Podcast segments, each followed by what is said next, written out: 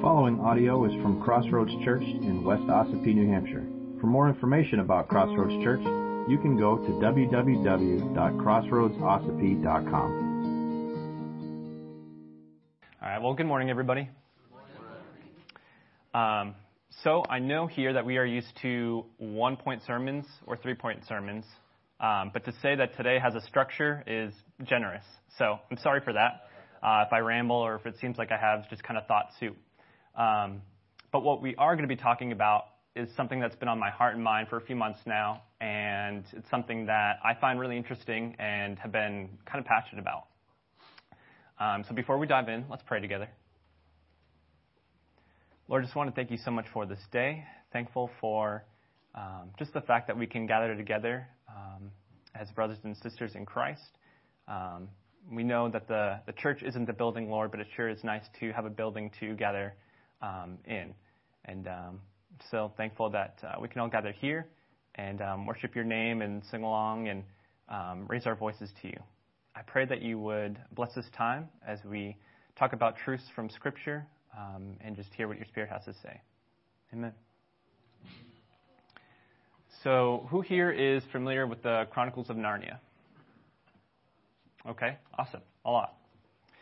Um, so, if you don't know, The Chronicles of Narnia is a series of seven books written by C.S. Lewis, um, an author from the UK, and he lived in the early 1900s.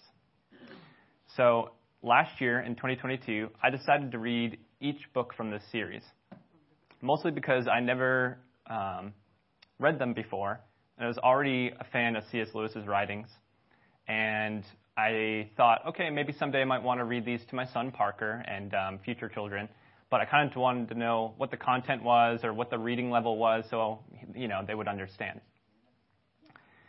And if you know anything about this series, you know that The Lion, Witch, and the Wardrobe is easily the most popular series. And it's essentially the gospel story um, told through the genre of fantasy. Uh, and we'll talk about that particular book in a little bit. But as I went through the series, knowing that much, um, what I didn't know was that there's biblical truths throughout all of those books. And so as I started reading them, I started taking notes about, okay, where in the Bible do we see what C.S. Lewis is talking about? Um, and it, it's just full of it. And so I thought that was really interesting. He tells the story of the Bible in different ways, using kings and queens, talking animals, um, and using adventures and just thrilling tales. Um, so essentially, that's what I wanted to talk about was the parallels between what you can read in Narnia um, and in the Bible and how C.S. Lewis kind of integrated them. So, like any good story, we are giving the beginning of this world called Narnia that C.S. Lewis um, uses to write his stories. The first book, um, it's called The Magician's Nephew. So, I'm going to read. Uh, two main characters uh, in this book um, is a boy and a girl. And in chapter 8, they find themselves witnessing the creation of a new place, this place, Narnia. And so this morning, I'm going to read um, kind of short summaries of these books. Um, and then we're going to take a look and see where we find that in Scripture as well. So uh, the first um, excerpt is going to be from the book called The uh, Magician's Nephew, chapter 8, which says, In the darkness, something was happening at last. A voice began to sing. There were no words. There was hardly even a tune, but it was beyond comparison. The most beautiful noise they had ever heard. Then, two wonders happened at the same time. One was that the voice was suddenly joined by other voices voices, they were in harmony with it. The second wonder was that the blackness overhead, all at once, was blazing with stars. One moment, there had been nothing but darkness.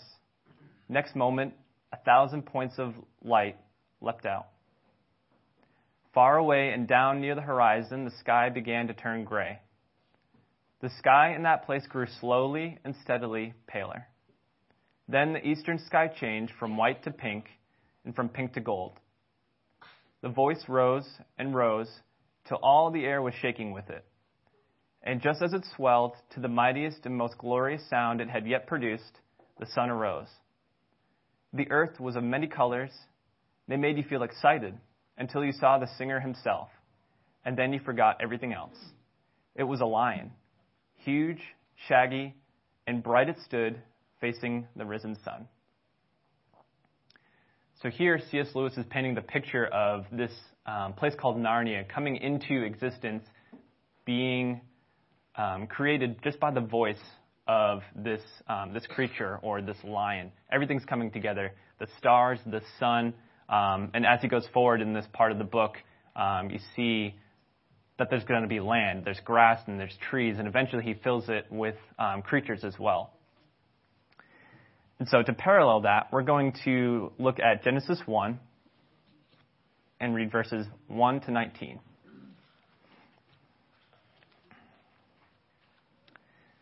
In the beginning, God created the heavens and the earth. The earth was without form and void. A darkness was over the face of the deep, and the Spirit of God was hovering over the face of the waters. And God said, Let there be light. And there was light. And God saw the light was good, and God separated the light from the darkness. God called the light day, and the darkness he called night. And there was evening, and there was morning, the first day. And God said, Let there be an expanse in the midst of the waters, and let the separate the waters from the waters. And God made the expanse and separated the waters that were under the expanse from the waters that were above the expanse. And it was so. And God called the expanse heaven. And there was evening and there was morning the second day. And God said, Let the waters under the heavens be gathered together into one place, and let the dry land appear. And it was so. God called the dry land earth, and the waters that were gathered together he called seas. And God saw that it was good. And God said, Let the earth sprout vegetation, plants yielding seed, and fruit trees bearing fruit, in which is their seed, each according to its kind on the earth. And it was so. The earth brought forth vegetation, plants yielding seed according to their own kinds, and trees bearing fruit, in which is their seed, each according to its kind. And God saw that it was good. And there was evening, and there was morning, the third day. And God said, Let there be lights in the expanse of the heavens to separate the day from the night and let them be for signs and for seasons and for days and years, and let them be lights in the expanse of the heavens to give light upon the earth. And it was so. And God made the two great lights, the greater light to rule the day, and the lesser light to rule the night, and the stars. And God set them in the expanse of the heavens to give light on the earth, to rule over the day and over the night, and to separate the light from the darkness. And God saw that it was good. And there was evening, and there was morning, the fourth day. So, just as we see um, in this first book from the Chronicles of Narnia, when we read Genesis, what we find is that there is a creator. And that is foundational in our faith. It's, it's foundational because this right here is how we know we can look around us, but at the same time, some people just think, well, this formed just out of happenstance or it formed out of coincidence. But we receive the word of our Creator right here, and He tells us, He lets us know, no, it was I. I was the Creator. And He created all that we see around us.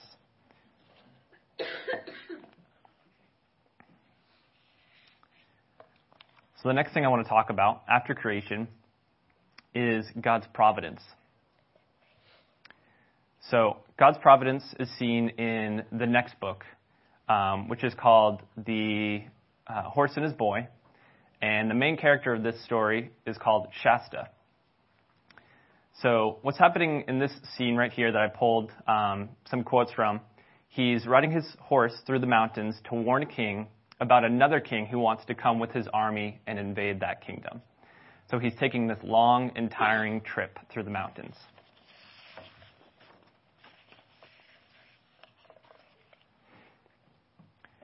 And being very tired and having nothing inside him, he felt so sorry for himself that tears rolled down his cheeks. What put a stop to this was a sudden fright.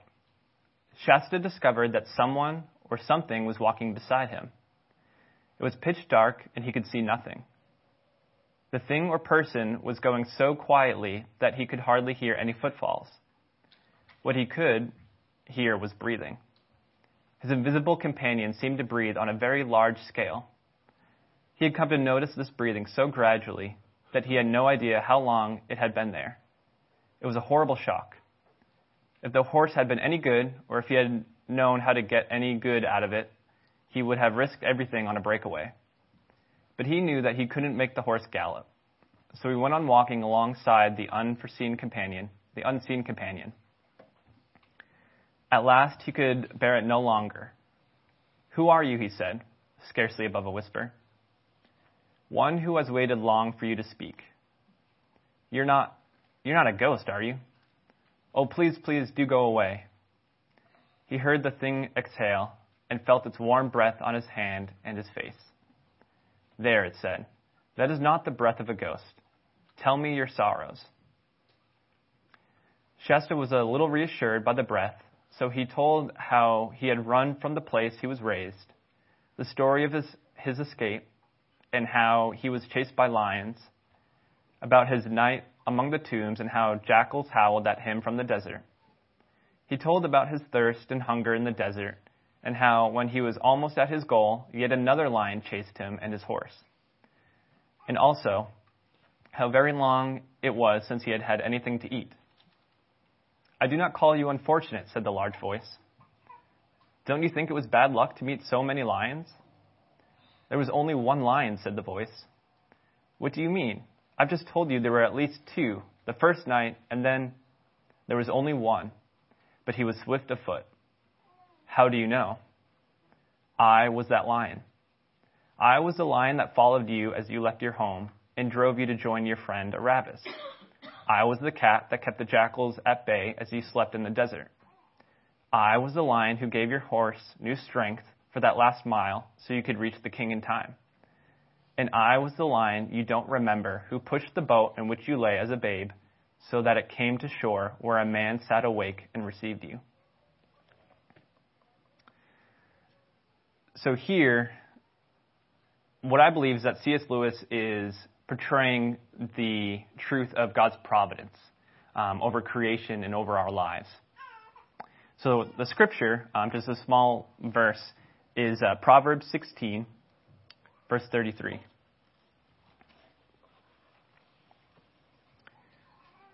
Which says, The lot is cast into the lap, but its every decision is from the Lord.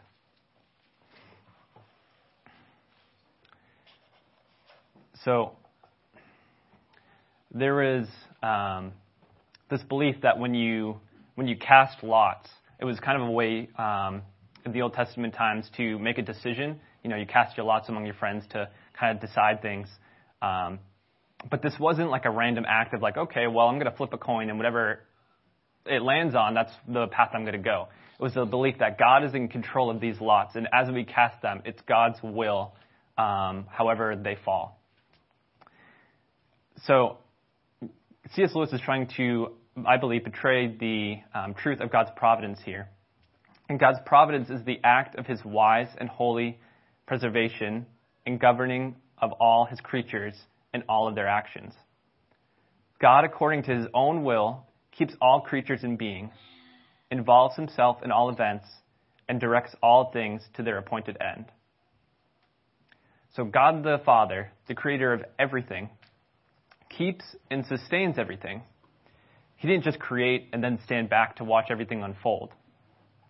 The same God who made the heavens and the earth and made you continues to sustain you and keep your atoms together and continues to give you breath. This should be an assurance to us. God's providence holds, uh, should assure us that we are never in the grip of blind fortune, luck, or coincidence. All that happens is divinely planned, and all of it is an opportunity for us to express trust, obedience, and rejoice. The things that God puts before us are not always easy, they're not always fun, and they're not always pleasant. I'm sure we've all experienced this at one point in time. But God is with us through all of it. And C.S. Lewis clearly alludes to this truth in the paragraphs from the book we just read.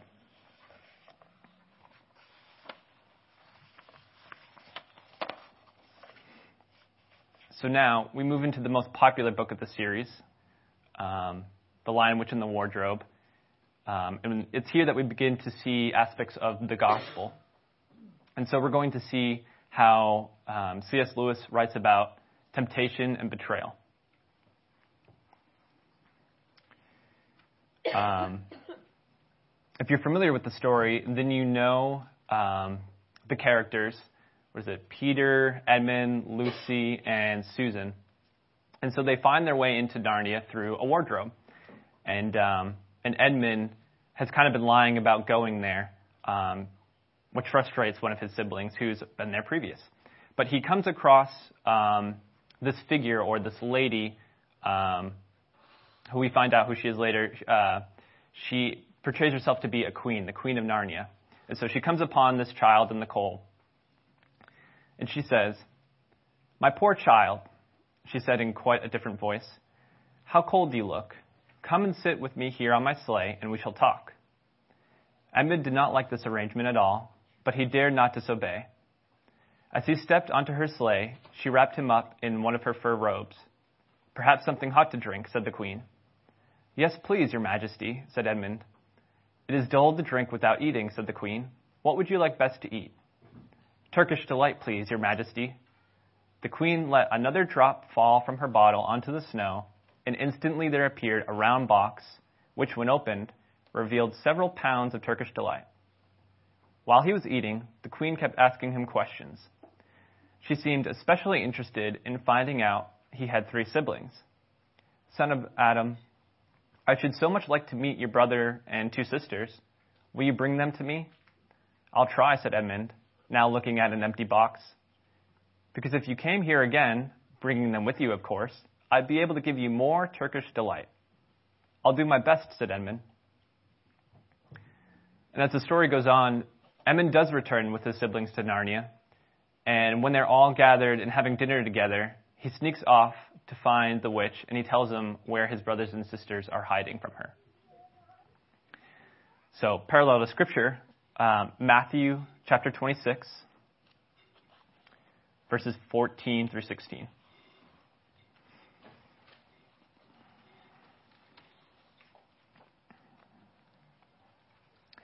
Then one of the twelve, whose name was Judas Iscariot, went to the chief priests and said, What will you give me if I deliver him over to you? And they paid him thirty pieces of silver. And from that moment, he sought an opportunity to betray him.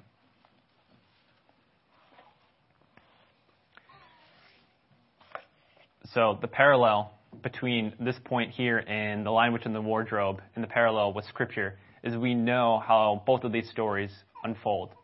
Um, Edmund betrays his siblings and has the white witch try to go after them. We know here that Judas Iscariot sells out Jesus, and there's a plot to capture and to kill Jesus. Um, and then Judas in the garden even identifies which one of these people amongst this um, small group is Jesus in the garden by giving him a kiss. Um, and so he brings um, the chief priests and the Pharisees and identifies Jesus in that way for them to capture him. Now, there's a character in this series that I've mentioned in passing, but I haven't said his name yet. He's the most important character in the entire series. Does anybody know who that is? Okay. Um, so, who is Aslan in this book? He is a large lion. He is the creator of Narnia. And who do we think Aslan represents in the Bible when we talk about it? Jesus. Awesome. Easy. Um, so, knowing that as we go forward, this is going to become very important, of course. So, the next uh, thing I want to talk about is sacrifice and redemption. Still talking about the lion, witch, in the wardrobe, because it, again, it tells the entire gospel story. Edmund has betrayed his siblings, and when his siblings finally reach Aslan, they ask him to save Edmund. And a rescue party is sent out. And so what they do is the rescue party goes and um, in the book they capture Edmund or save Edmund and bring him back to camp.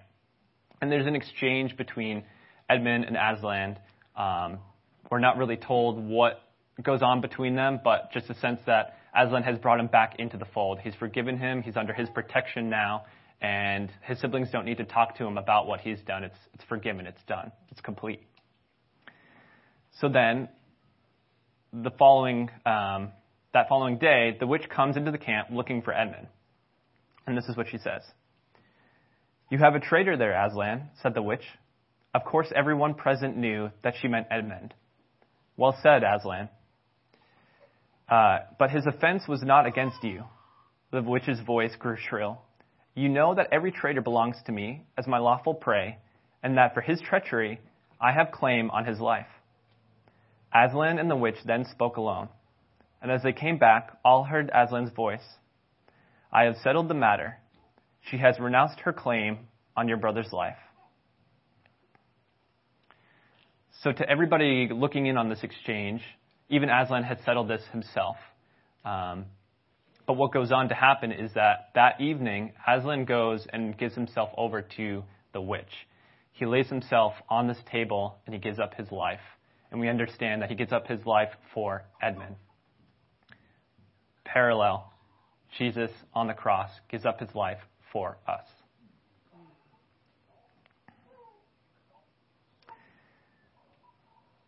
Again, back to um, Lion Witch in the Wardrobe. Kind of the uh, on the next few scenes is the two sisters realize Aslan is gone. They go looking for him and they find him uh, laid upon this table. And they see him tied up and what that he's been shaved and he's been completely disrespected in all these different ways. So they go and they try to best they can prepare the body. They they cut the rope that he was bound with, um, and after that they're kind of at a loss. They don't really know what much more to do. They just try to to lay him in a respectable way. And as they go to walk away, they hear the crack of the table, and they look around. There's no body. But then behind them, they see, or they hear the voice of Aslan. And he explains to them this Though the witch knew of the deep magic, there was deeper magic still. What she did not know is that when a willing victim who committed no treachery at all is killed in a traitor's stead, death itself would start working backwards. Parallel to Scripture, we know that the women go the following day. Um, oh, I'm sorry, not following day uh, in a couple days, they go into Jesus' tomb and they find that the stone has been rolled away and there's nothing there.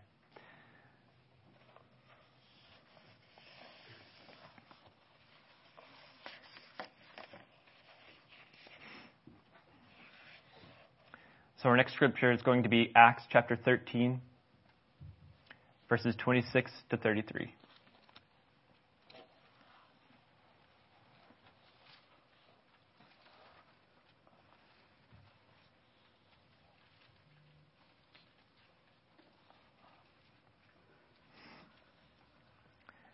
Brothers, son of the family of Abraham, and those among you who fear God, to us has been sent the message of the salvation. For those who live in Jerusalem and their rulers, because they did not recognize him, nor understand the utterances of the prophets, which are read every Sabbath, fulfilled them by condemning him. And though they found in him no guilt worthy of death, they asked Pilate to have him executed. And when they had carried out all that was written of him, they took him down from the tree and laid him in a tomb. But God raised him from the dead. And for many days he appeared to those who had come up with him from Galilee to Jerusalem, who are now his witnesses to the people.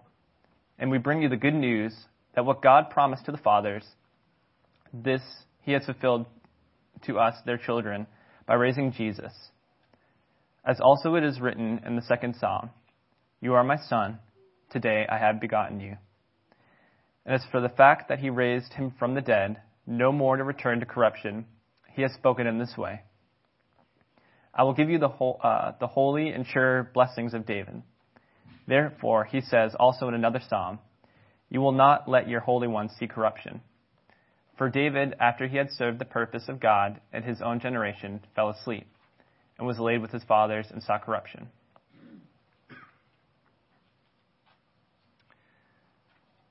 Uh, I'm sorry, I'm going to continue on um, all the way to verse 39. Let it be known to you, therefore, brothers, that through this main forgiveness of sins is proclaimed to you, through this man, forgiveness of sins is proclaimed to you. And by him, everyone who believes is freed from everything from which you could not be freed by the law of Moses.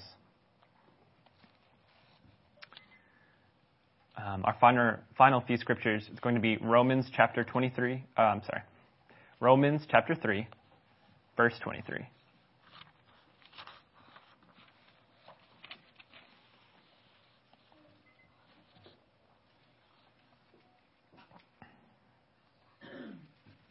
For all have sinned and fall short of the glory of God. Romans 6, verses 15 to 23. What then? Are we to, are we to sin because we are not under law, but under grace? By no means. Do you not know that if you present yourselves to anyone as obedient slaves, you are slaves of the one whom you obey? Either of sin, which leads to death, or of obedience, which leads to righteousness. But thanks be to God that you who were once slaves of sin have become obedient from the heart to the standard of teaching to which you were committed.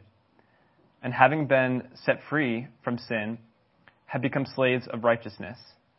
I am speaking in human terms because of your natural limitations. For just as you once presented your members as slaves to impurity into lawlessness, leading to more lawlessness, so now present your members as slaves to righteousness, leading to sanctification. For when you were slaves of sin, you were free in regard to righteousness. But what fruit were you getting at that time from the things of which you are now ashamed? For the end of those things is death. But now that you have been set free from sin and have become slaves of God, the fruit you get leads to sanctification and its end, eternal life. For the wages of sin is death, but the free gift of God is eternal life in Christ Jesus our Lord. Again, we read here in the lion witch in the wardrobe, and we understand Edmund's trespasses. We have all sinned and fallen short of the glory of God. But thanks be to God that He has provided a way for us to be reconciled with Him through His Son. Amen. Let's pray. Lord, we just want to thank you so much for the work um, that you have done, that you sent your Son um, just to just be the substitute for us, Lord. Um, we could not have done anything of ourselves to be reconciled with you, Lord. We needed somebody who lived a perfect life, who laid down their life for us, Lord, as we see um, portrayed uh, in the lion witch in the wardrobe. And um, we're just thankful for your love, Lord, and that you have decided to do this for us. I pray that we would, uh, in response, Lord, lift our voices up to you and worship you and praise you because you are all deserving. I ask all this in your Son's name. Amen.